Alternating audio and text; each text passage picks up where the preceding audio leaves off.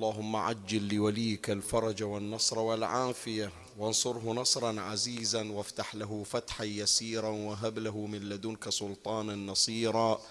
رب اشرح لي صدري ويسر لي أمري واحلل عقدة من لساني يفقه قولي. يا كاشف الكرب عن وجه أخيه الحسين اكشف كربي بجاه أخيك الحسين. نادي عليا مظهر العجائب تجده عونا لك في النوائب كل هم وغم سينجلي بولايتك يا علي يا علي يا علي يا أبا الغوث أغثني. يا فارس الحجاز أدركني بلطفك الخفي ولا تهلكني. يا مولاتي يا فاطمة بنت محمد أغيثيني يا سيدي. صلى الله عليك يا سيدي ويا مولاي يا رسول الله. صلى الله عليك وعلى آلك الطاهرين.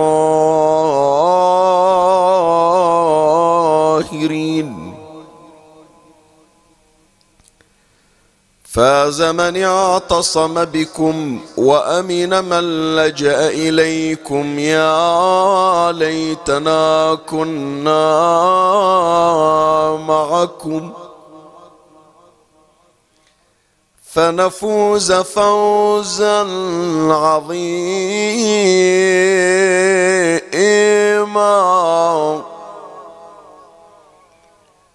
أعوذ بالله من الشيطان الرجيم.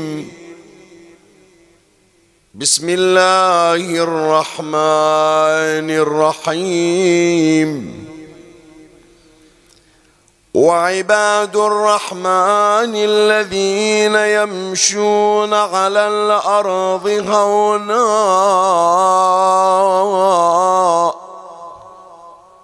وإذا خاطبهم الجاهلون قالوا سلاما.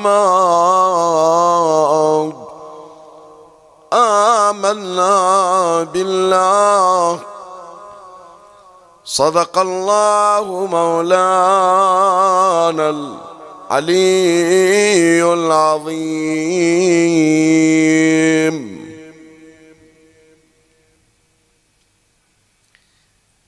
أبتدئ اولا بتنويه لحضراتكم الذين شرفتمونا بالقدوم والحضور طيلة هذه الستة أشهر وزيادة. أحاول أن أنعش ذاكره حضراتكم. أحاول أن أنعش ذاكرة حضراتكم. وكذلك بالنسبة لأحبائنا الذين أنعموا علينا وتفضلوا علينا بالاشتراك. والاستفادة من نورانيتهم. في المحاضرات السابقة وقبيل تقريبا ثمانية عشر يوم أو عشرين يوم كنت قد ابتدأت سلسلة أطلقت عليها سلسلة نجوم السلوك والعرفان. كنا نتحدث في هذه السلسلة عن بعض من علمائنا العرفانيين من علمائنا من أهل السلوك من علمائنا الأولياء لله تبارك وتعالى. وإذا تستحضرون حضراتكم كنا قد تحدثنا في حلقة عن آية الله السيد محمد مهدي بحر العلوم رضوان الله عليه. ثم في الحلقة الثانية عن آية الله العارف الذي يطلق عليه بأسوة العرفاء. وهو السيد علي القاضي رضوان الله على روحه الطاهرة. أستاذ هؤلاء الفطاحل أستاذ السيد الخوئي أستاذ الشيخ محمد تقي بهجت أستاذ آية الله السيد محمد حسين الطباطبائي صاحب تفسير الميزان. ثم كان مقررا أن نختم السلسلة بذكر علم من الأعلام ورائد من الرواد وأحد أساطين الطائفة الشيعية في مختلف الفنون في الفقه والأصول وفي عالم العرفان والسلوك أيضا وهو أحد الأولياء الأبدال وهو آية الله الشيخ الأعظم يعرف بالشيخ الأعظم الشيخ مرتضى الأنصاري رضوان الله عليه. والذي تفتتح قدومك ودخولك على أمير المؤمنين عليه السلام بالوقوف على قبره. إذا حضرت إلى حرم أمير المؤمنين عليه السلام رزقنا الله وإياكم الوصول ودخلت من باب القبلة على يمينك. على يمينك قبر الشيخ الأعظم الشيخ مرتضى الأنصاري رضوان الله عليه وهو المترجم له في هذه الحلقة وهي ختام هذه السلسلة. كان مقررا أنه نأتي عليها ونذكر هذا الشيخ العيلم الأعلم. إلا أنه فاجأتنا وصادفتنا مصيبة رحيل أحد خدمة أبي عبد الله ورائد من رواد المنبر والنعي وهو الأستاذ المرحوم أبو قحطان سماحة السيد جاسم الطويرجاوي رحمة الله عليه. فتلك الليلة توقفت القراءة وظلت هذه الحلقة معلقة إلى أن جاءت المناسبات وانقضى شهر صفر. ولم نأتي على ختام هذه السلسلة ولا أخفيكم يا أحبائي أنه كثرت الطلبات والاستفسارات من داخل البحرين ومن خارجها عن ختام هذه السلسلة وعن الحلقة المخصصة لذكر آية الله الشيخ مرتضى الأنصاري رحمة الله عليه. فأنا هذه الليلة إن شاء الله أوفي بما التزمت به وأؤدي ما بقي علي ولهذا سنتحدث عن شخصية الشيخ مرتضى الأنصاري رحمة الله عليه. وهو أحد الأولياء وأحد العرفاء وأحد السالكين الذين لا يخفى عليكم اجتهدوا على أنفسهم لا أن يكونوا ملتزمين فحسب وإنما أن يكونوا أولياء لله تبارك وتعالى. اشتغلوا على نقاء قلوبهم وعلى صفاء سريرتهم وكانوا إذا مشوا في الطرقات وعلى الأرض لا تظن بأنهم أناس عاديون بل كأنهم أنبياء يمشون على الأرض. كما قال نبي الرحمة محمد صلى الله عليه وآله علماء أمتي كأنبياء بني إسرائيل. ترجم هذا الحديث في أمثال هؤلاء وفي مثل شيخ الأنصار رضوان الله فعلا من تقرأ هذه الآية وعباد الرحمن. الذين يمشون على الأرض هونا وإذا خاطبهم الجاهلون قالوا سلاما يعني تحتاج إلى تطبيقات. من تطبيقات هذه الآية هذا المرحوم الراحل شيخ مرتضى الأنصاري رضوان الله يعني شيخ مرتضى الأنصاري مو فقط اهتم أن يكون وليا من الأولياء يعني عالم الأولياء عالم واسع. والطائفة الشيعية حظيت بمجموعة من هؤلاء الأبدال والأوتاد والأقطاب والأولياء. ذكرنا بعضا منهم ولا زال الكثير منهم لم نتعرض إليه إلا مرورا. إن شاء الله نوفق أن نثير هذه الحلقات بين فينة وأخرى. لكن إنصافا شيخ مرتضى الأنصاري يتميز عن غيره. ما اكتفى فقط أن يكون وليا من الأولياء. وما اكتفى ورضي بنفسه أن يكون مقربا من الله. يقول هذا أمر لا ميزة فيه. يعني إحنا يمكن نعتبر الشخص الولي أنه هذا متميز. ليش؟ لأنه أكثر لأنه أكثر الناس قربا من الله ومن أهل البيت. وإحنا مطلوب من عندنا شنو؟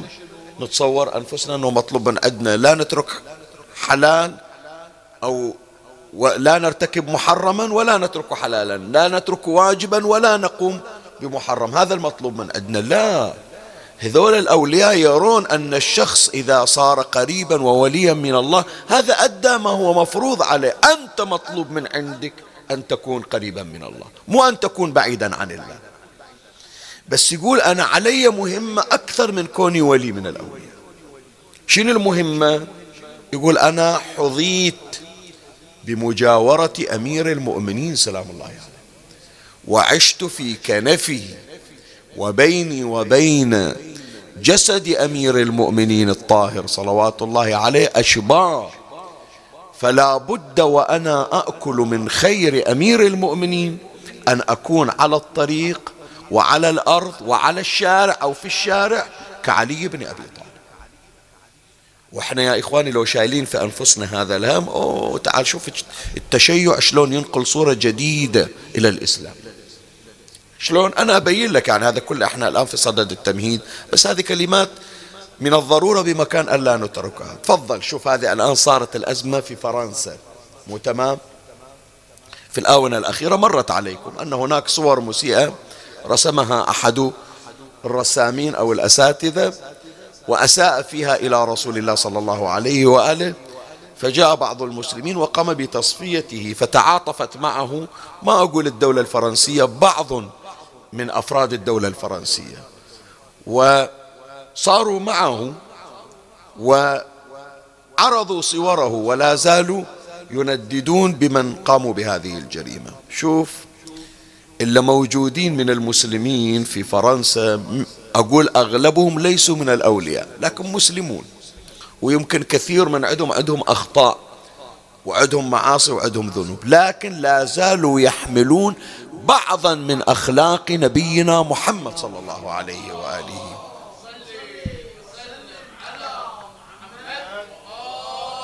اليوم موجة موجودة في فرنسا وفي أوروبا تعاطف مع المسلمين. يقول ليش تتحاملون على هؤلاء؟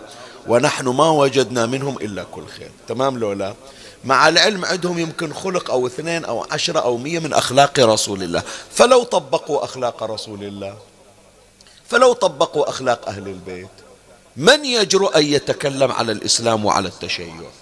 إحنا يا إخواني لو كنا كعلي بن أبي طالب عليه السلام لو كنا كالحسين بن علي عليه السلام لو كل خلق كل سلوك كل أدب نسمع على المنبر أو نقرأ في الكتب مو فقط نسمع لا نطبقه ومن نمشي كأنما نمشي حسينيين نمشي علويين. نمشي فاطميين نمشي رضويين نمشي صادقيين نمشي مهدويين. هذا اللي عبر عنه الإمام الصادق عليه السلام كونوا لنا دعاة صامتين. ما يحتاج تحط لك منصة وتوقف في الهايد بارك وتخطب. سلوكك انت خور. نعم أفضل دعوة إلى التشيع. سلوكك وتصرفاتك وآدابك هي أعظم خطباء وأعظم مكبرات صوت. وأعظم أبليكيشن تقدر ترسله إلى الناس بسلوكك. الشيخ الأنصاري رحمة الله عليه قال أريد أن أكون عليا بن أبي طالب في سلوكي. أنا مرجع الطائفة. أنا آكل من زاد أمير المؤمنين. أنا مجاور لعلي بن أبي طالب. فلا بد للناس أن تنظر إلى مرتضى الأنصاري عليا وهو يمشي. فلهذا إن شاء الله سوف نتحدث هذه الليلة عن قصة الشيخ مرتضى الأنصاري الشيخ الأعظم اللي كان قبل 160 أو 161 سنة قبل كان يعيش في النجف الأشرف. وكيف أن هذا الرجل صار بالفعل وليا من الأولياء. وذكر الناس بأمير المؤمنين سلام الله عليه وهذا ما سنشرع في بيانه. ومن الله نستمد العون والتوفيق ومن مولاي أبي الفضل العباس المدد. وألتمس منكم الدعاء وصلوا على محمد وآل محمد. اللهم صل على محمد. أولا يا إخواني نتعرف على الشيخ مرتضى. الشيخ مرتضى الأنصاري اسمه مرتضى ابن الشيخ محمد أمين ابن الشيخ مرتضى الأنصاري. يرجع نسبه إلى جابر ابن عبد الله الأنصاري الصحابي الجليل. من تسمع يقول لك شيخ مرتضى الأنصاري اتذكر هذا جد منه؟ جابر ابن عبد الله الأنصاري الصحابي الجليل اللي كان عند قبر الحسين عليه السلام. أثرت عنه هذه الكلمة حبيب لا يجيب حبيب. هذه الأسرة عاشت جابر وأبو جابر وأم جابر وأخوة جابر وأبناء جابر عاشت على عشق أهل البيت وعلى خدمتهم. وكان من هذه السلالة المرحوم الشيخ مرتضى الأنصاري رضوان الله على روحه الطاهرة. والدته هي ابنة عم أبيه يعني من نفس الأسرة. يقولون بنت الشيخ يعقوب ابن شيخ أحمد ابن شمس الدين الأنصاري. وهذه المرأة يا إخواني غريب. تعرفون شنو الغريب فيها؟ إحنا الآن كثير من الأمهات عندنا كثير من الصالحات معروفات بالصلاح وبالتدين لكن لا يعلم عنهن أحد إلا المقربون يعني منو يدري مثلا عن أمهاتنا غير أولادها وغير إخوانها؟ المرأة مو مثل الرجل. الرجل يشوفونه في المأتم يشوفونه في المسجد يشوفونه في الشارع يشوفونه في العمل فيعرفون يقولون هذا فلان متدين ملتزم. المرأة من شأنها العفة والستر. مو معنى هذا بأن أمهاتنا وخواتنا ما يصلون صلاة الليل وما يختمون قرآن ومو متدينات لكن ما ندري عنهم إحنا الرجال ما ندري عنهم. فلما تتوفى مثلا هذه المرأة في وقت دفنها يشيع عنها من أولادها من المقربين. يقولون ترى هذه فلانة المرحومة كانت خادمة لأهل البيت كانت من المواظبات مثلا على زيارة عاشوراء على الصلوات يعرف عنها فيما بعد. لكن عندنا بعض النساء يا إخواني صارت مثل الأم للمنطقة وذا عصيتها عند الرجال وعند النساء. يعني يعرفون أهل المنطقة بأن هذه فلانة ما شايفينها أصلا بس سامعين عنها. فلانة أم فلان فلانة زوجة فلان من العابدات الصالحة. لو كان عندنا متسع كان ذكرنا إحنا عندنا بالبحرين وهم غير البحرين يعني. بعض النساء إذا مشت كأنما قطعة من فاطمة الزهراء عليها السلام. يتبرك بدعائها. علمت كل المنطقة القرآن معروفة بالتزامها بتدينها. فأم الشيخ الأنصاري رحمة الله عليهما كانت مشهورة في بلدها سواء في المنطقة لما كانت عايشة فيها أو لما إجت ويا ولدها إلى كربلاء أو لما راحت إلى النجف الأشرف. كانت معروفة أنها من العابدات الصالحات. مو تصلي صلاة الليل هذا ما في فخر صلاة الليل هذا كأنما من المفروضات. من, من أقول ما في فخر مو فعلا ما في فخر بالعكس. الحديث أن صلاة الليل شرف المؤمن. بس نقول هذا شيء مفروغ منه الكلام أن أم الشيخ الأنصاري معروف عنها أنها تحيي طيلة الليل حتى الفجر بالعبادة. يعني خلصت من صلاة المغرب أكلت ما قسم الله تالي اشتغلت في ذكر الله إلى وقت صلاة الصبح. وما تركت العبادة إلى وقت موتها. ما قالوا الليلة من الليالي قالت بتاخذ راحة. قالت إجازة الليلة. لا هذا شغلها وهذا ديدنها. فلهذا لما كانت هذه الأم أم الشيخ الأنصاري قريبة من الله عز وجل أنعم الله عليها بهذا الولد. وهذا الولد سبقته بشارة. البشارة ممن؟ البشارة من الإمام جعفر بن محمد الصادق عليه السلام. ليلة من الليالي في عالم النوم رأت كأنما الإمام الصادق عليه السلام جاء لزيارتها. فلانة نعم أنا إمامك جعفر ابن محمد وجايب لك هدية. شنو الهدية اللي جايبنها الإمام الصادق؟ إلى أم شيخ مرتضى بعد ما جابت شيخ مرتضى. جايب لها هدية قرآن مذهب. منو اللي جايب لنا؟ الإمام الصادق عليه السلام. دفع إليها في عالم الرؤيا في عالم النوم القرآن المذهب.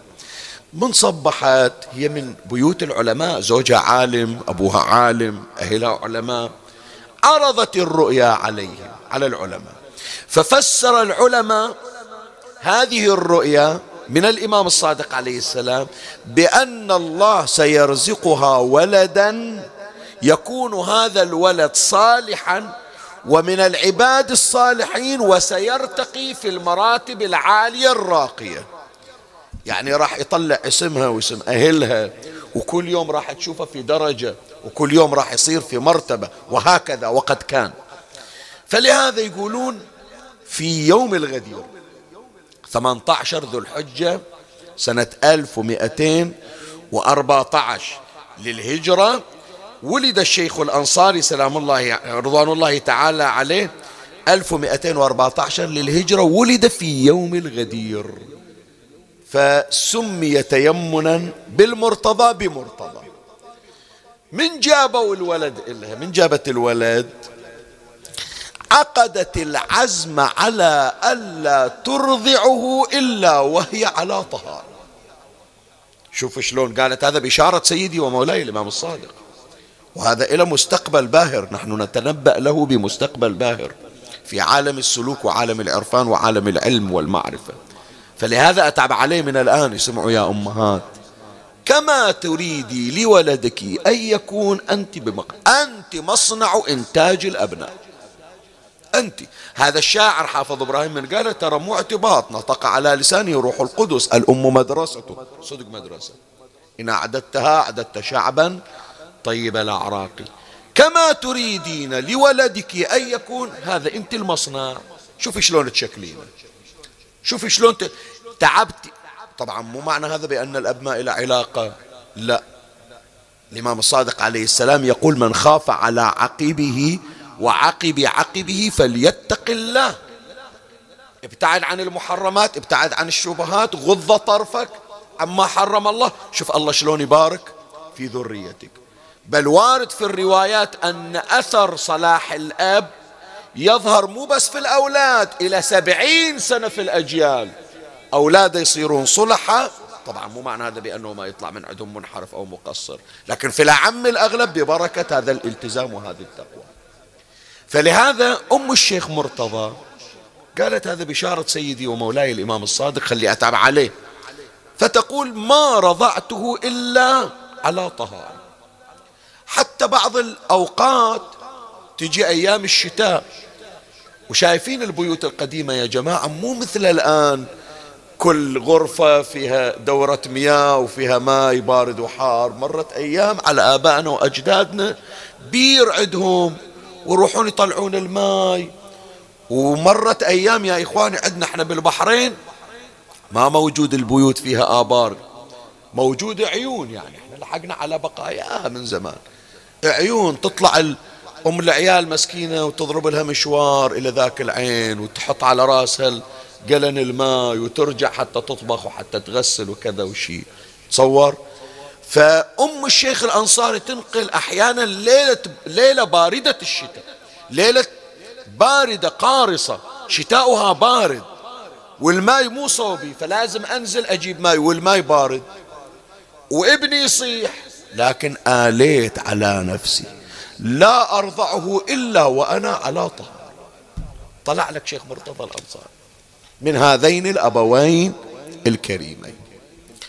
ثم بعد هذا شيخ مرتضى لما كبر صار يتنقل على أيدي العلماء من كاشان إلى أن إجى إلى العراق درس في كربلاء إلى أن استقرت قدماه فألقت عصاها واستقر بها النوى كما قر عينا بالإياب المسافر وجاءته السعادة بمجاورة أمير المؤمنين سلام الله عليه.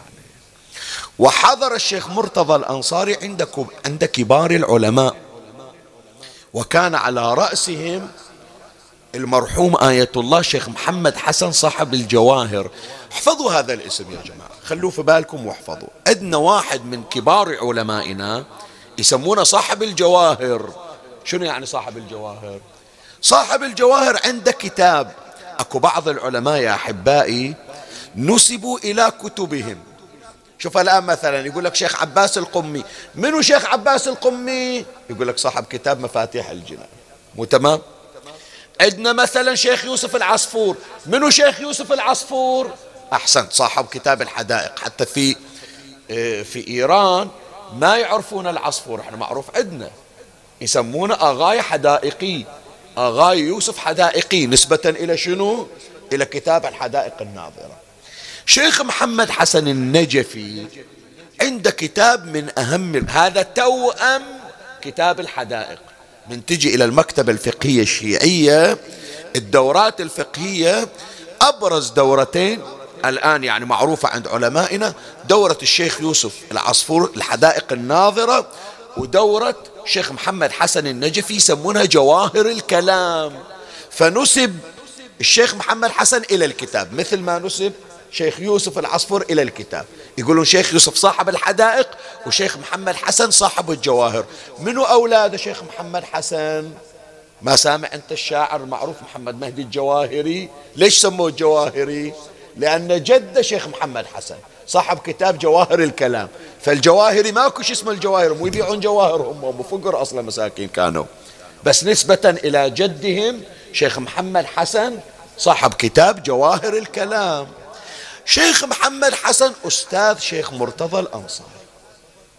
وكان شيخ مرتضى الأنصاري يحضر عنده وهو أنبه تلامذته وأكثرهم نبوغا ومعرفة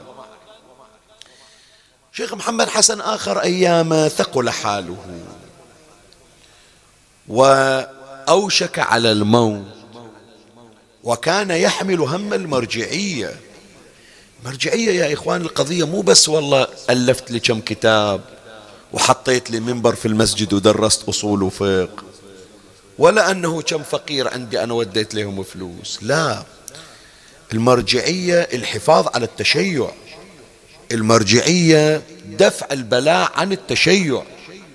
اليوم مراجعنا يا إخواني هكذا قضية مو قضية والله ألف كتاب لا.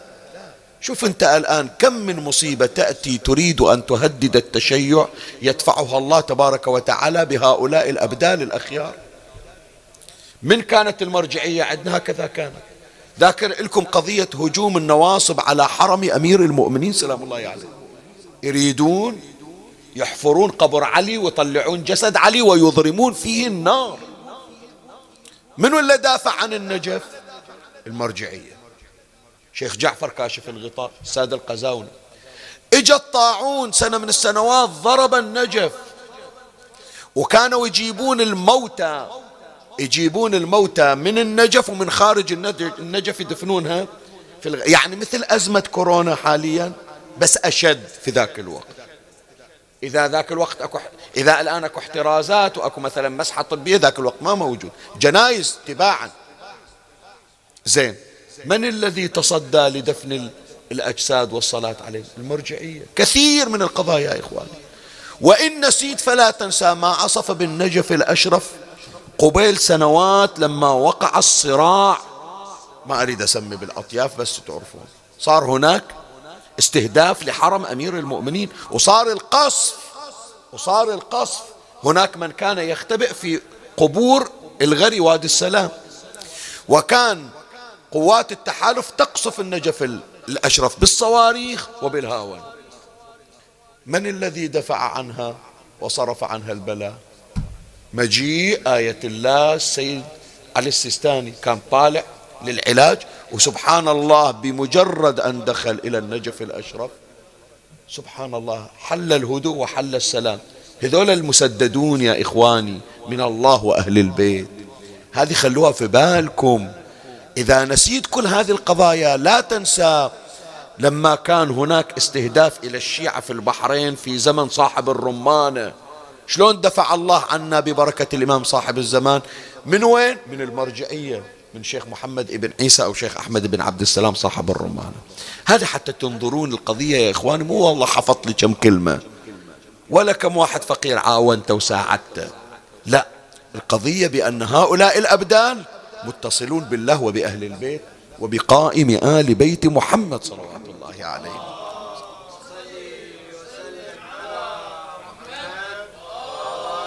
فالشيخ محمد حسن النجفي رضوان الله عليه صاحب الجواهر لما ثقل حاله وأحس بأن الموت قد قرب منه كان خايف على المرجعية تسلم لمن؟ فلهذا دعا جميع العلماء قال كل طلبتي وكل العلماء قولوا لهم شيخ محمد حسن يدعوكم. فاجتمع كل العلماء عند الشيخ محمد حسن. هذا المرجع فلان هذا الفقيه فلان هذا صاحب البحث فلان هذا صاحب الأصول فلان هذا صاحب الفقه فلان. كل العلماء حضروا عند الشيخ محمد حسن النجفي صاحب كتاب جواهر الكلام. إلا واحد. شيخ مرتضى الأنصاري ما حضر. هو يطالع فلان فلان سيد فلان شيخ فلان. شيخ مرتضى وينه؟ قالوا شيخنا ما حضر شيخ مرتضى. قال روحوا جيبوه. أنا جامعنكم كلكم اللي شغل فيه. روحوا دوروا وين؟ إجوا إلى البيت ما شافوا. راحوا للمسجد ما شافوا. للدرس معطل الدرس. ما شفتون الشيخ مرتضى؟ قالوا شفناه. وين؟ قالوا عند رأس أمير المؤمنين سلام الله عند ضريح أمير المؤمنين. فإجوا إلى الحرم المقدس ودخلوا وإذا شيخ مرتضى واقف عند رأس قبر علي بن أبي طالب ويبكي بكاء الثكول ويدعو إلى الشيخ محمد حسن. شوف اللي شايلين هم الناس شلون. يقول له يروح شيخ محمد حسن المرجعية وين تروح؟ الزعامة وين تروح؟ هذا يقول بقاءنا الآن. هذا امتداد لأهل البيت. فكان واقفا عند قبر أمير المؤمنين ويدعو لأستاذه شيخ محمد حسن النجفي. قالوا له شيخ مرتضى شو مقعد قال أدعو لأستاذي. شنو رايح أشرب شاي أنا؟ رايح بس أسلم وأطلع. هذا أبويا راح يروح جاي أدعو له. قالوا تعال شيخ محمد حسن يدعوك الساعة. فإجا شيخ مرتضى الأنصاري رضوان الله عليهم أجمعين. وما دخل وإذا الشيخ محمد حسن ممدد على الفراش. مسكين هو بعد. رجل متواضع راح دور له زاوية قرن يريدك قال له لا لا لا تعال عندي. قال له موجود قال له أنت أريدك عندي تعال مرتضى. فقام شيخ مرتضى وإجا على الشيخ محمد حسن النجفي قال مد يدك. قال له تفضل أخذ إيده. قال أيها الناس اسمعوا هذا المرجع بعدي. المرجعية ما تضيع ما دام فيها مثل شيخ مرتضى. المرجع بعدي والزعامة بعدي عند شيخ مرتضى الأنصاري. سمعت لو ما سمعت؟ قال سمعت إن شاء الله. فلما وصاه قال له أوصيك بهذه الكلمة. قال له خفف من احتياطاتك شوية. فإن الشريعة سمحة سهلة. شوية شوية على الناس. خذهم باللين خذهم بالرفق. طبعا بعض العلماء والمراجع من يذكرون القصة هذه يقولون هو مو جاي يعلمه لا يدري عنه. لا بس يقول ويش؟ يريد يقول للناس ترى الرجل محتاط في دينه وأنا مسلم المرجعية إلى واحد لا يراعي شيئا بعد الله إلا دين الله تبارك لما سلمه المرجعية يقولون ذيك الساعة رجع راسه شيخ محمد حسن النجفي إلى الفراش قال الآن طاب لي الموت. الحين أعرف أغمض عيني وأرتاح لأني سلمتها في أيد أمينة يد الشيخ مرتضى. شاع بين الناس ترى شيخ محمد حسن النجفي عين شيخ مرتضى زعيما للطائفة. يسمونه زعيم الطائفة. إذا سامع السيد الخوئي زعيم الطائفة إذا سامع السيد الحكيم يسمونه زعيم الطائفة. أول لقب إجا في هذا القرون المتأخرة إلى الشيخ الأنصاري عقب الشيخ محمد حسن النجفي. فراحوا إلى أمه أم منو إلى أم شيخ مرتضى. يبشرونها. يقولون البشارة ترى ابنك صار مرجع الطائفة زعيم الطائفة زعيم الحوزة العلمية. عين الآن شيخ محمد حسن. هذا مو فخر. شلون؟ ما حد حصلها. هذه يدورونها باتفق مثل ما يقولون البحارنا. حصلها الآن إجت إلى هي مو هو سعى لها قالت كنت قد سألت الله أن يرزقه علم جعفر بن محمد الصادق. صلوات الله اللهم صل على محمد.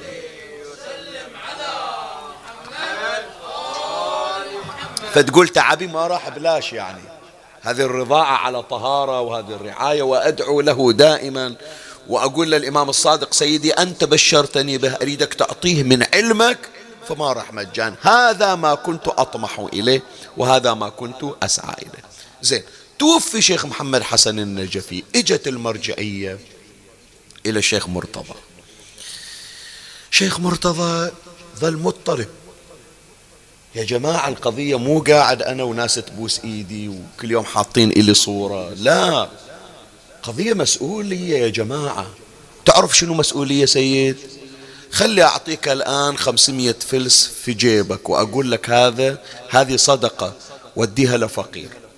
وما تروح إلى فقير ما تحصل فقير أو ما تقدر تطلع من بيتك وتظل الأمانة خمسمية فلس بمخباتك إلا عنده ذمة وعنده حرص يخاف يجيه الموت أحسنت. ويطالب الله عن هالخمسة. خمسمية فلس. خمسمية فلس يعني خمسة وعشرين قرص خبز. عدل ولا بالله عليك اللي بتجيه الملايين بإيده اللي بتجيه حوائج الناس. هذا شلون ينام شلون تغمض عينه ولهذا راح يمر عليك الآن راح تسمع. شيخ مرتضى الأنصاري أينما قامت تغمض هم شايل هم على قلب اتذكر أكو عنده صديق اسمع شو أقول لك قبل الشروع نور المجلس بالصلاة على محمد وآل محمد.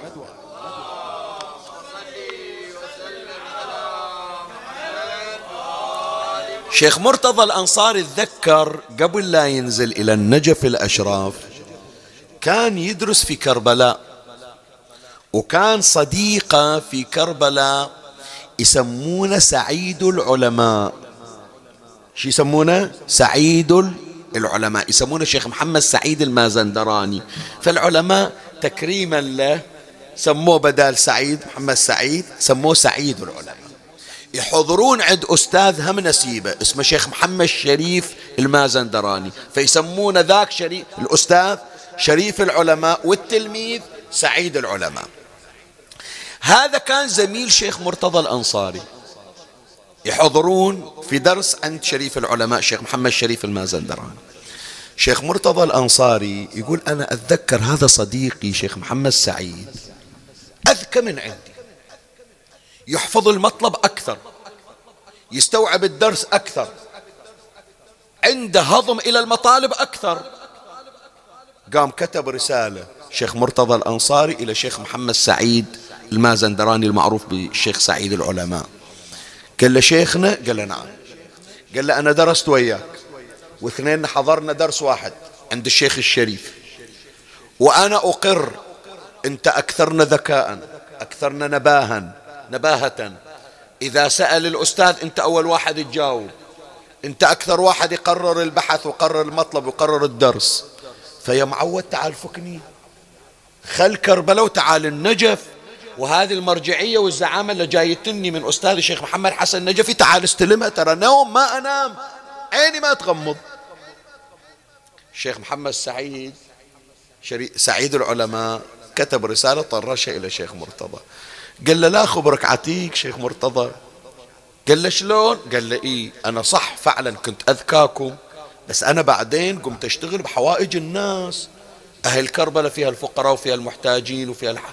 فتصديت إلى حوائج الناس وهذا أثر على إدراك الآن. ما أقول لك عندي حفظ لكن مو الذكاء إلا خبرك. فأنت أذكى مني. فالمرجعية إلك وفكني وأفكك بعد. هذه شو نستفيد منها يا إخوان؟ هالقضية. شو نستفيد منها؟ أول درس نستفيد يا إخواني ورع شيخ مرتضى. أنت تعرف اليوم عمي ما أقول لك مرجعية اسمع إيش أقول لك. فلان يقولون هذا رادود رقم واحد. فلان هذا شاعر البحرين. فلان مثلا خطيب عنده هالقد حضور هالقد مشاهدة. خطيب رقم واحد. الصيبة خبة من نفسه. يقول منه قدي بعد؟ تمام لو لا؟ مع العلم هو خالي بلاش. ترى لو يوم يصد عنك الحسين بنظرته كل ذيك الشهرة راحت أدراج الرياض. انت مقوم ببركات الحسين. انت اذا إلك ذكر ناس تدعو لك ببركة فاطمة الزهراء أكسبتك من أنوارها ورزقتك من نظرتها لأن نظرة آل محمد صلوات الله عليه هي نظرة الله تبارك وتعالى. لو يوم يصدر من عندي غلط لو يوم تصدر من عندي معصية ويزعل علي الحسين هالشهرة اللي تسمعها وهالمشاهدات هذه كلها تصير نسيا منسية تاليها يا ريت بعد يذكرون ويترحمون عليه. فلان الخطيب. يلا خطيب. ما تدري إيش سوى. ينسيون هذا كله. تمام لو لا؟ هذا مع العلم آنية. هي مرجعية. تعرف مرجعية شنو؟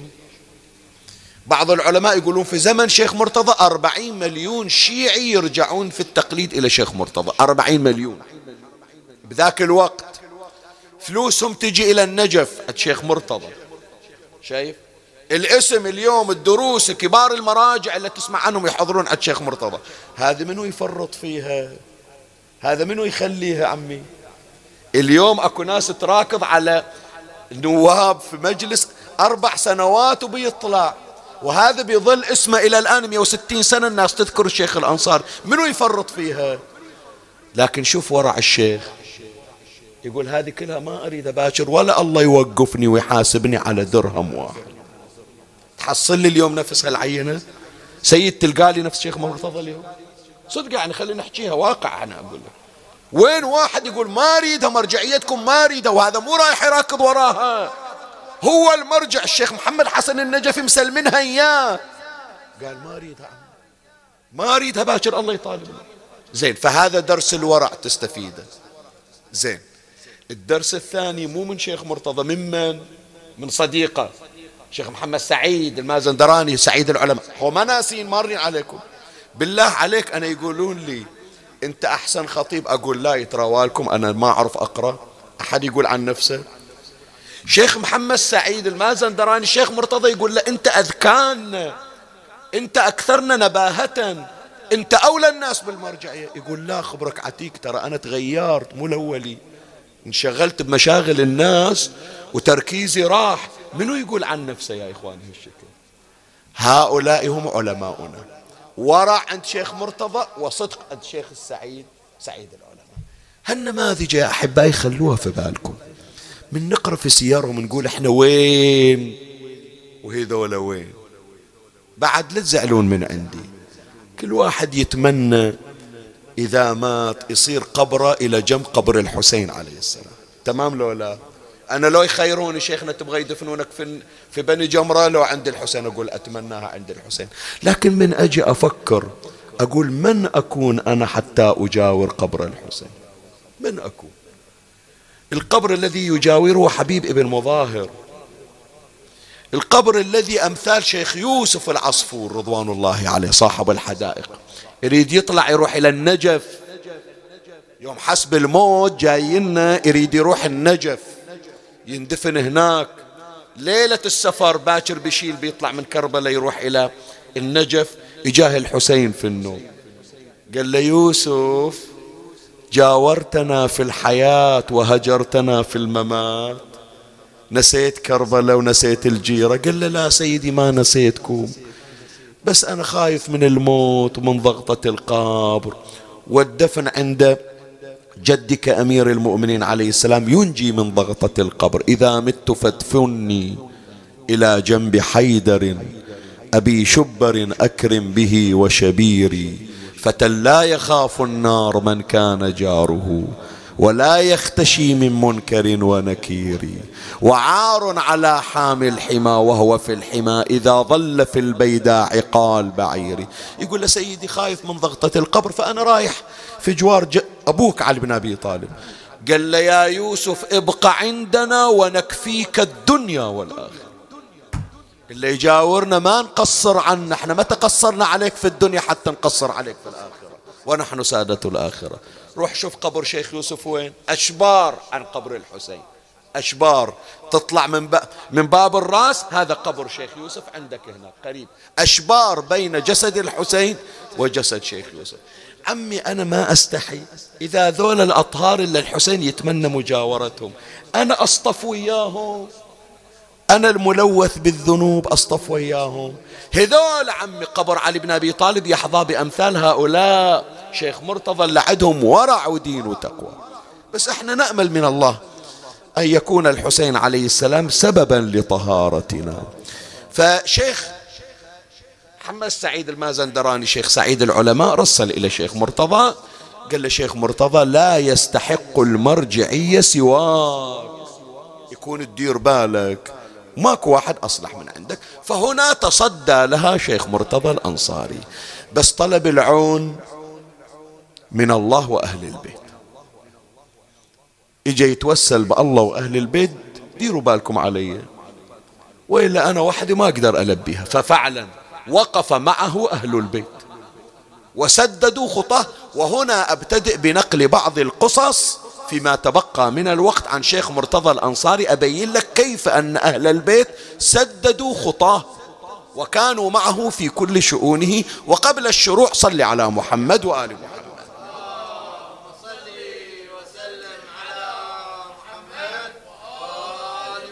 واحدة من القضايا يا إخواني الخاصة بشيخ مرتضى كيف سدده أهل البيت في العلم والمعرفة؟ يذكرون هذه القصة يقولون أنه عند واحد من تلامذته شيخ مرتضى عند واحد من تلامذته حضر عنده في الدرس.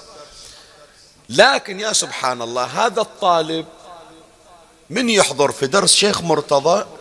أبواب المعرفة كلها تنسد في وجهه.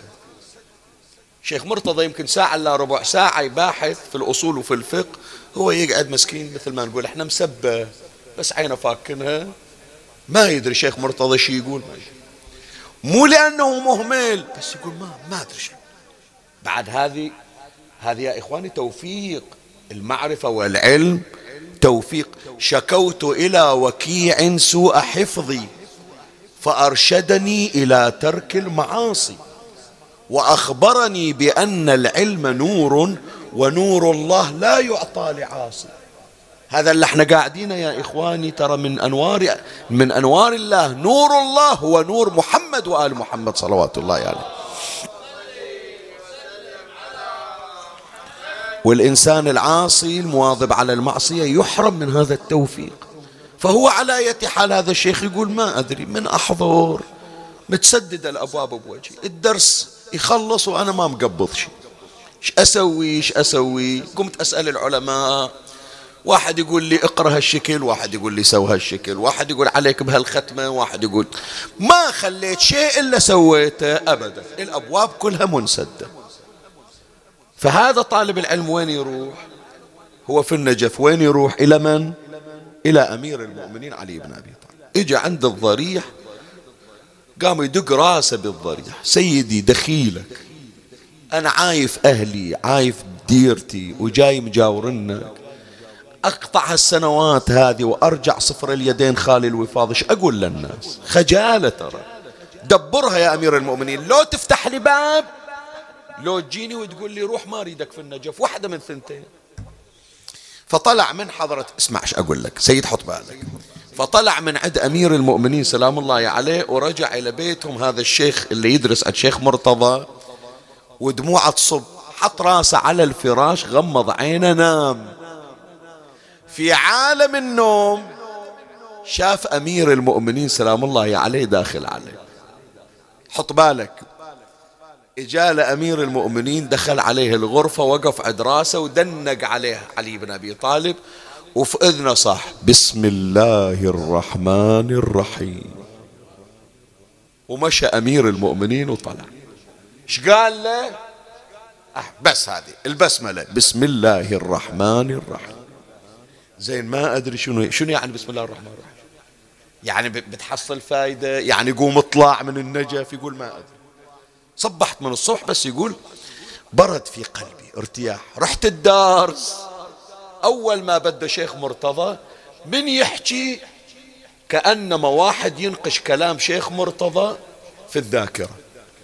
بعد ما يحتاج أكتب. لا يقول الدرس محفوظ عندي. من أطلع نفس الدرس أعيده. بعدين من أرجع الغرفة الدرس مفهوم عندي. لا صار تنفتح لي أبواب. آخذ السطر من شيخ مرتضى وأفتح عليه أسطر. يوم الثاني رحت شفت روحي لا تغيرت. شيخ مرتضى يجيب المسألة قمت أنا أجي أرادده أناقشه. أقول له شيخنا دليلها كذا هذه معارضة بكذا. القاعدين في الدرس كلهم فتحوا عيونه على هذا الطالب يقول قاعد طم صار له شهر شهرين ما أدري كم. ما يحكي أشوف من حكى قام يناقش الشيخ لا والنقاش موضوعي. يوم الثالث لا. الجماعة ما عرفوا يدرسون. كل ما قال شيخ مرتضى كلمة هذا يرد عليه. يرد عليك يا شيخ كذا. شيخ مرتضى يقول له ولكن جوابها كذا يقول ولكن فلان قال كذا والدليل كذا. صار الدرس بس إله استانس قال لا تقول بينت الشارة. هذه بسم الله الرحمن الرحيم مالت أمير المؤمنين. سوت مفعول. من زود فرحته قال ما أهد شيخ مرتضى. مو بس على المنبر من ينزل ما أخليه أشوف هي بسم الله الرحمن الرحيم وين توصل؟ فنزل شيخ مرتضى من على المنبر هو هذا الطالب طبق الكتاب اجى إليه قال له شيخنا ما فرغت وياك. أنت قلت كذا والرد عليك كذا. أنت قلت كذا والرد عليك كذا. أنت قلت لك كذا والرد عليك كذا. مستانس فرحان من عطايا أمير المؤمنين. شيخ مرتضى إيش سوى؟ قال له شيخ تعال تقرب شوية. قال له خير قال له تعال. أريد أحكي وياك. أعطني إذنك. قال له نعم شيخنا حط إذنه عند حلق شيخ مرتضى. قال له يا شيخ الذي قرأ في, قرأ في أذنك بسم الله الرحمن الرحيم قرأها في أذني وأتمها إلى ولا الضالين. واضحة ولا؟ يعني إن كان أمير المؤمنين جاك وعطاك البسمة لحن عليك ترى أنا قرأ الفاتحة أمير المؤمنين كلها إلى ولا الضالين في أذني وهالعلم كله من بركات علي بن أبي طالب.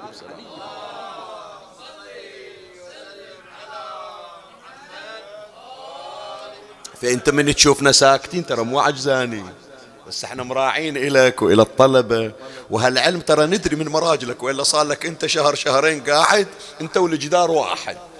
لكن هذا كله من فيوضات علي ولا عندنا من فيوضات أمير المؤمنين فهذه واحدة من تسديدات أهل البيت صلوات الله عليهم. من التسديدات أيضا يا إخواني أن أهل البيت اختاروه اختاروا شيخ مرتضى ليكون جنديا لهم. فأي واحد أهل البيت يريدون يقضون حاجته يرسلون إلى منو؟ شيخ مرتضى الأنصاري. يجون أهل البيت. هذه بروحها مجلس. شوف هذا اللي أحكي لك. هي بروحها مجلس. كم واحد طلب حاجة من أهل البيت؟ ما حد يدري عنه. ما شاف وإذا شيخ مرتضى جاي وعاطلنا الحاجة. من وين أهل البيت يخبرون شيخ مرتضى؟ شيخ مرتضى يروح يقبل حاجة. هذه بروحها مجلس تحتاج أسرد لك القضايا. بس أذكر لك هي القضية هذه. إجا واحد يزور الحسين عليه السلام. وبقى في كربلاء وانسرقت أمواله. وما عنده شيء لا ياكل لا عنده أجار الخان لا عنده مصروف. زين والرجل شريف ما متعود يمد إيده إلى الناس ويطلب. وهو سيد من أولاد الحسين عليه السلام. تحير شي يسوي؟ اليوم باكر كذا ما. لجأ إلى الإمام الحسين. قال له يا جد ترى أنا جاي أزورك وفلوسي ضاعت. وانت ما ترضى على أولادك يمدون إيدهم في الطريق إلى الناس. فأنا متحير إيش أسوي؟ فيا جدي لو تدبرها وإلا ترى هذه الانذور اللي يجون الناس يذبونها بطلع شوية من الشباك. ذاك الوقت الفلوس مو أنواط مثل الآن قبل 160 سنة. فلوس كانت فضة وذهب ليرات.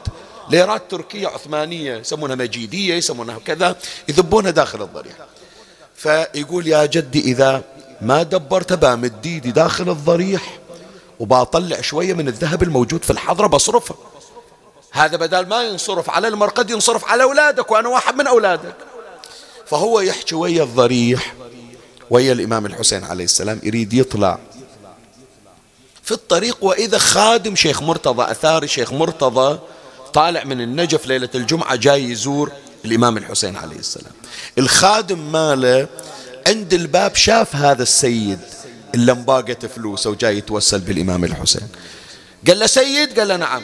قال له شيخ مرتضى الأنصاري مطرش عليك. قال شيخ مرتضى شو يريد؟ قال تعال هو مطرش عليك. قال خاف غيري أنا ما أعرفه ولا يعرفني. قال يا معود تعال شيخ مرتضى يريدك إن شاء الله. شيخ مرتضى هذا السيد اجى إلى شيخ مرتضى. قال له سيد؟ قال له نعم. قال جدك الحسين يسلم عليك. ويقول لك هذه فلوس إلك. تكمل بها سفرتك وترجع بالسلامة وإن شاء الله تكفيك الفلوس إلى بقية السنة. بعد هو ما حكى وقال له شنو وضعي. قال له جزاك الله خير شيخنا رحم الله والديك بركات جدي الحسين. من راد يطلع قال له تعال يا سيد. قام يحكي وياه. قال يقول لك جدك لا تمد إيدك على الذهب مال الحضرة. قال له قال له خلاص روح الله وياك هذا من تسديدات أهل هي وحدة شلون كانوا أهل البيت يحضرون إلى ذول الأولياء ويرشدونهم إلى قضاء حوائج الناس. القضية الثالثة وهي مسك الختام. أهل البيت يكفونهم الأسواء وهذا حتى تعرف.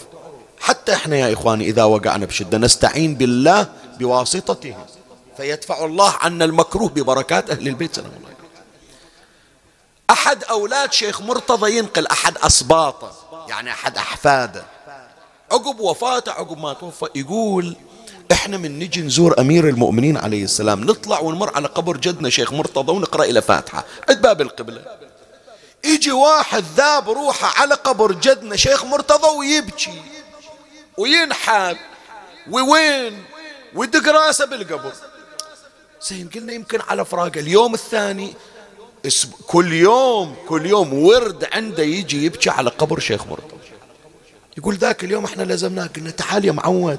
شنو القضية؟ إيش عندك أنت؟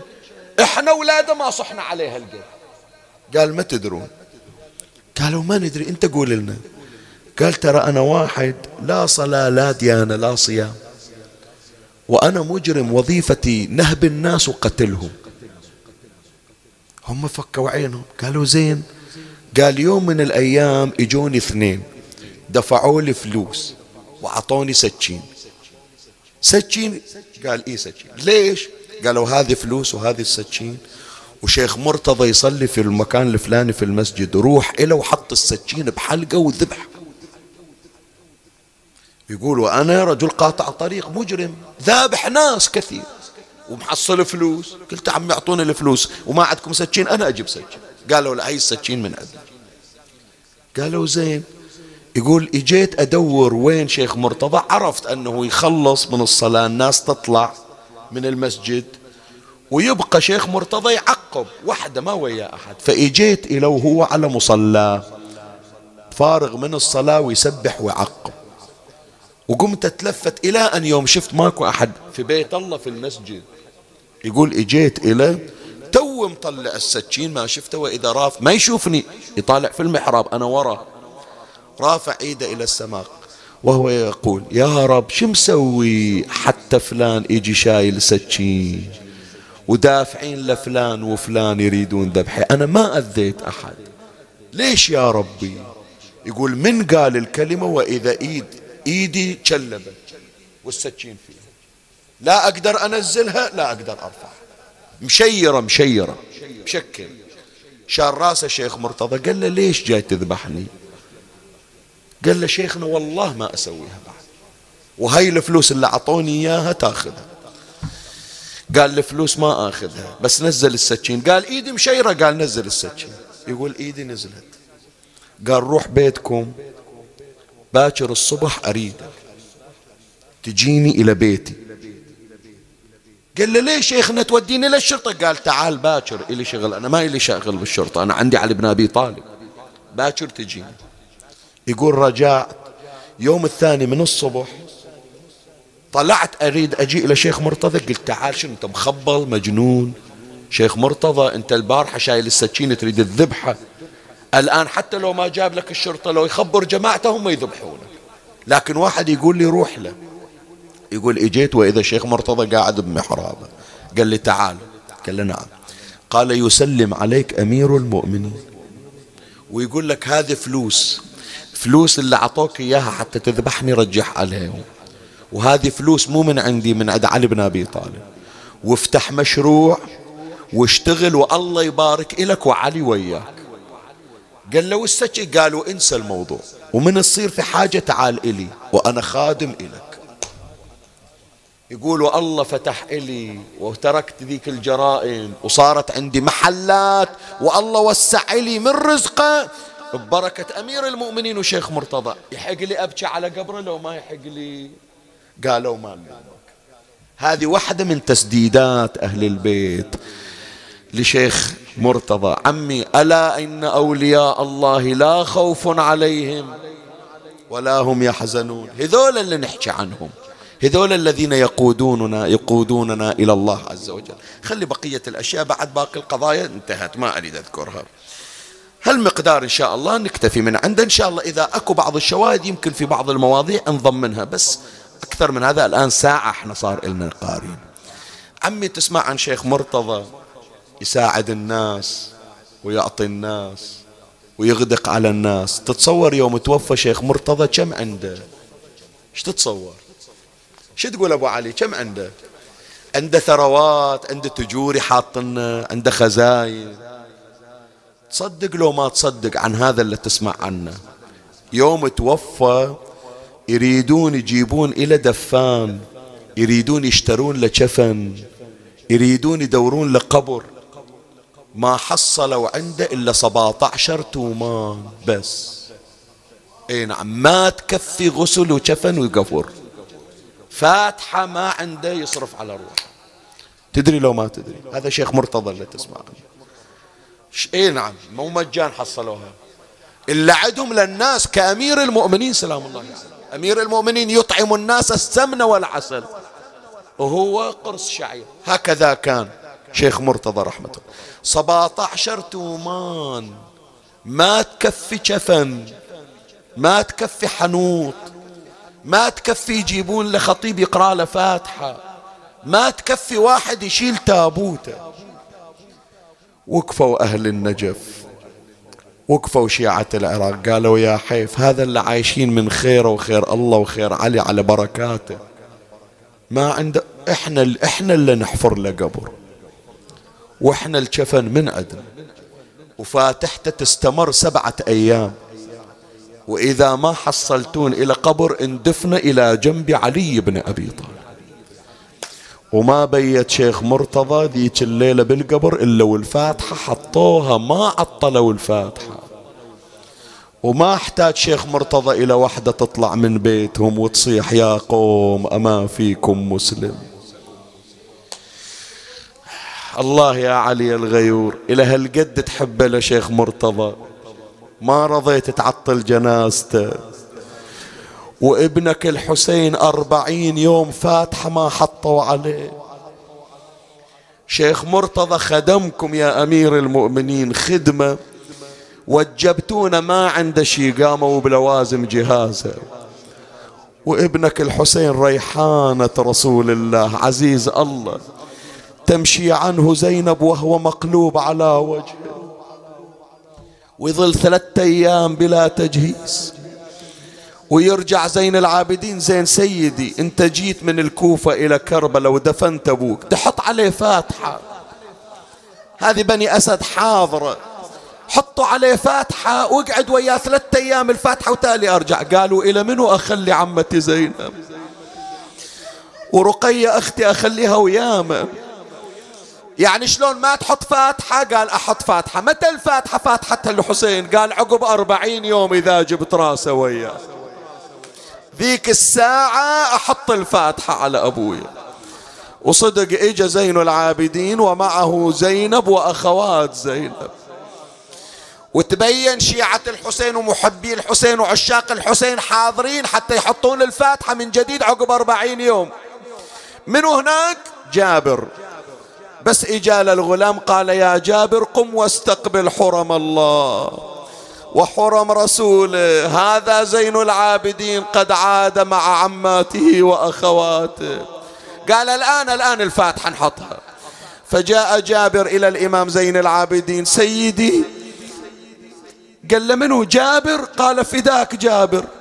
قال يا جابر هنا ذبح أبي الحسين. هنا ذبحت الأطفال. هنا حرقت الخيام. جابر جابر بهالمكان قامت عمتي زينب تركض من وادي إلى وادي. عمي إحنا بربيع شهالمجلس هذا. شهالبكاء ما شبعتوا بواكي. يلا أريدكم وينكم؟ عشاق كربلاء اللي كنتون السنة تتمنون هناك تجرون الونة. اليوم المجلس تسوونه كربلاء. زين العابدين ويا جابر. اسمع فاتحات الحسين. جابر يا جابر ما دريت بكربلاء صار.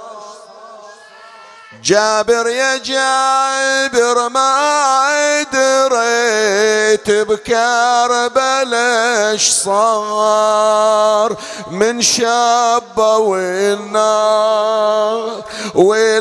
والحرم فرت بالمعارة تريدها لي. هالبيت أريدك أنت تقرأ؟ كل بيت راح أجيبه أريد أختم بهذا البيت أنت تقرأه. وياي سمعني صوتك.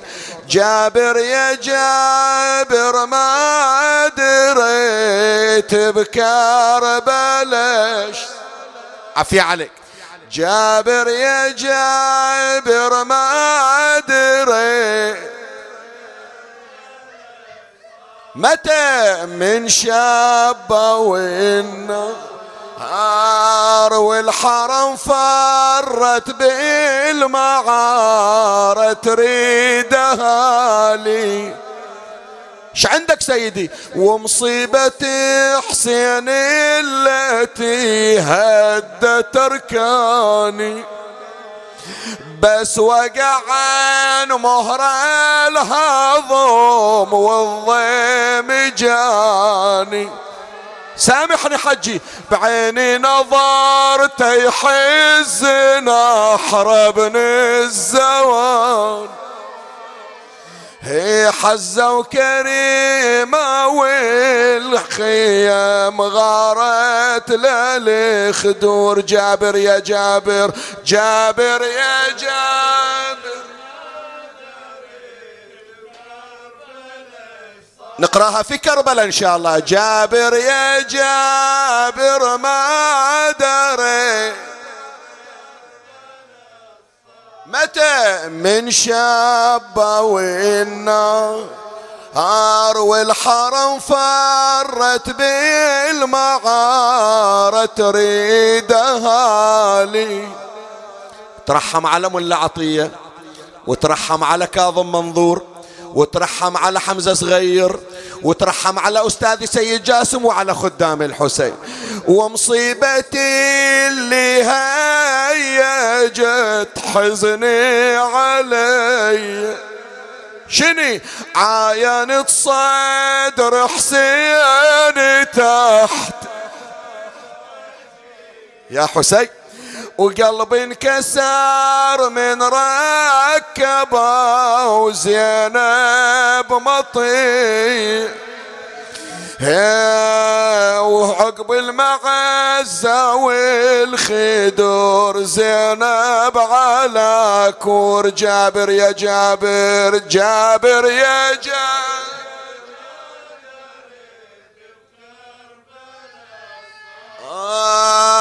جابر يا جابر ما دريت بكربلاء إيش صار من شاب وين هار والحرم فرت بالمعارة تريدها لي بالرخصة من السادة. تكسر الخاطر عمتي يوم دخلوها. المجلس وهي متحيرة بيتام اخوها ما خافوا من الله بمجلس وقفوها. سبها وشتمها ابن الخانة شراب الخمور. ارفع صوتك جابر يا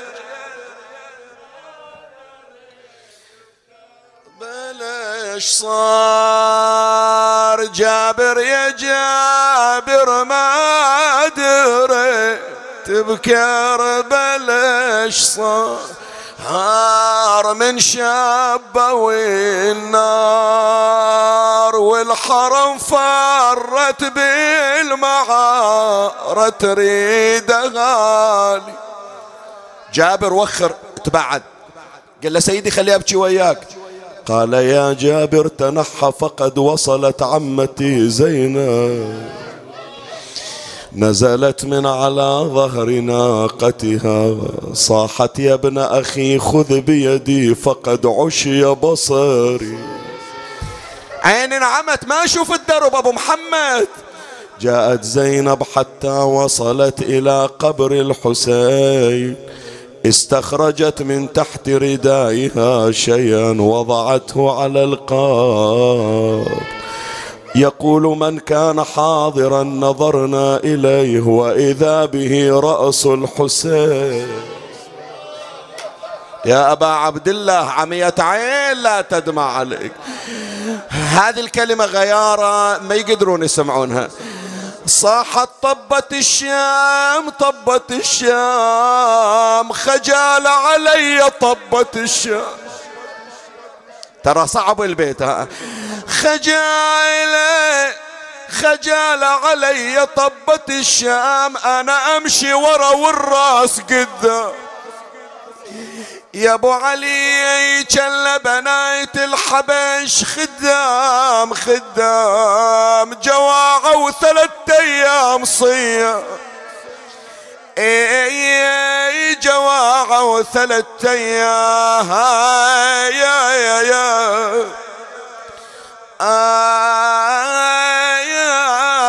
أيام صيام بيت الختام اطلب حاجتك. وإلا المجلس مكتفي.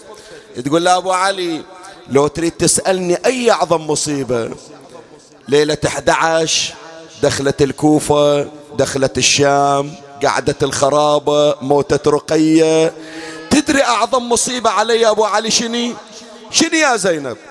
قالت أعظم علي واحد قال هالحرمة كنها مالها رجال قلت له نعم سبعين خيال. طلعنا من المدينة بعز ودلال. نزلنا كربلاء وتغير الحال. خويا تركناهم جنايز فوق الرمال حطينا فواتح فوق الجمال. خويا حطينا حطينا فواتح فوق الجمال. بلا رجال ظلينا. وين ما قاعد وين؟ اي بلا رجال ظلينا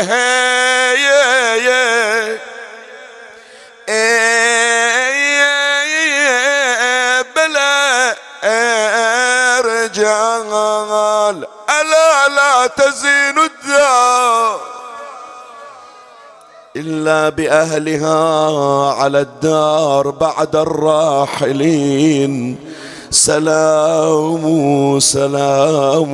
بالأمس كانوا معي واليوم قد رحلوا وخلفوا في سويد القلب.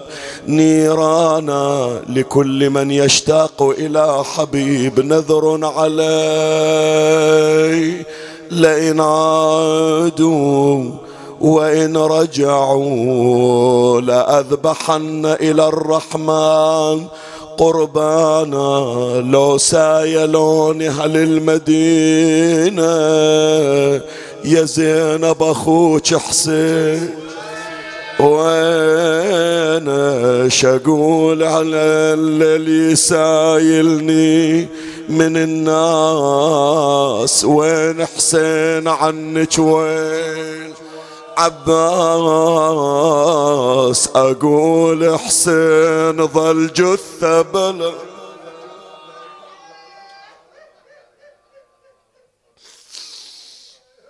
اللهم صل على محمد وآل محمد. أمن يجيب المضطر إذا دعاه ويكشف السوء.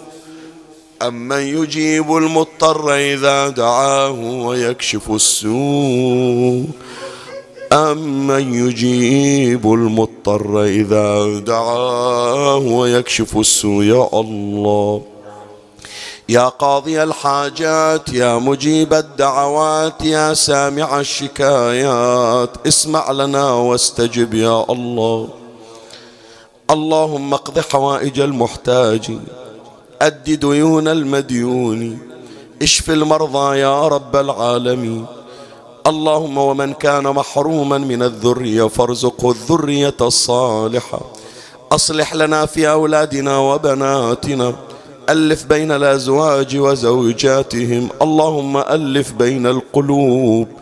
اللهم وكل من ملأ قلبه حب لمحب. اللهم اجمع بين المحبين. ليس عندنا من هو أحب من محمد وآل محمد. اللهم أرنا وجه إمامنا صاحب العصر والزمان. شرفنا برؤيته وارزقنا شرف خدمته. ارض اللهم قلوب ساداتنا عنا. اجعل رضاهم سببا في رضاك عنا. اللهم لا تخرجنا من هذه الدنيا إلا بتوبة نصوحة. تبيض بها وجوهنا عندك يوم نلقاك. ترحم على أموات وأموات الباذلين والسامعين وشيعة أمير المؤمنين وسائر المسلمين. سيما من لا يذكره ذاكر يا رب العالمين. أوصل لهم ثواب هذا المجلس وبلغهم ثواب الفاتحة تسبقها صلوات.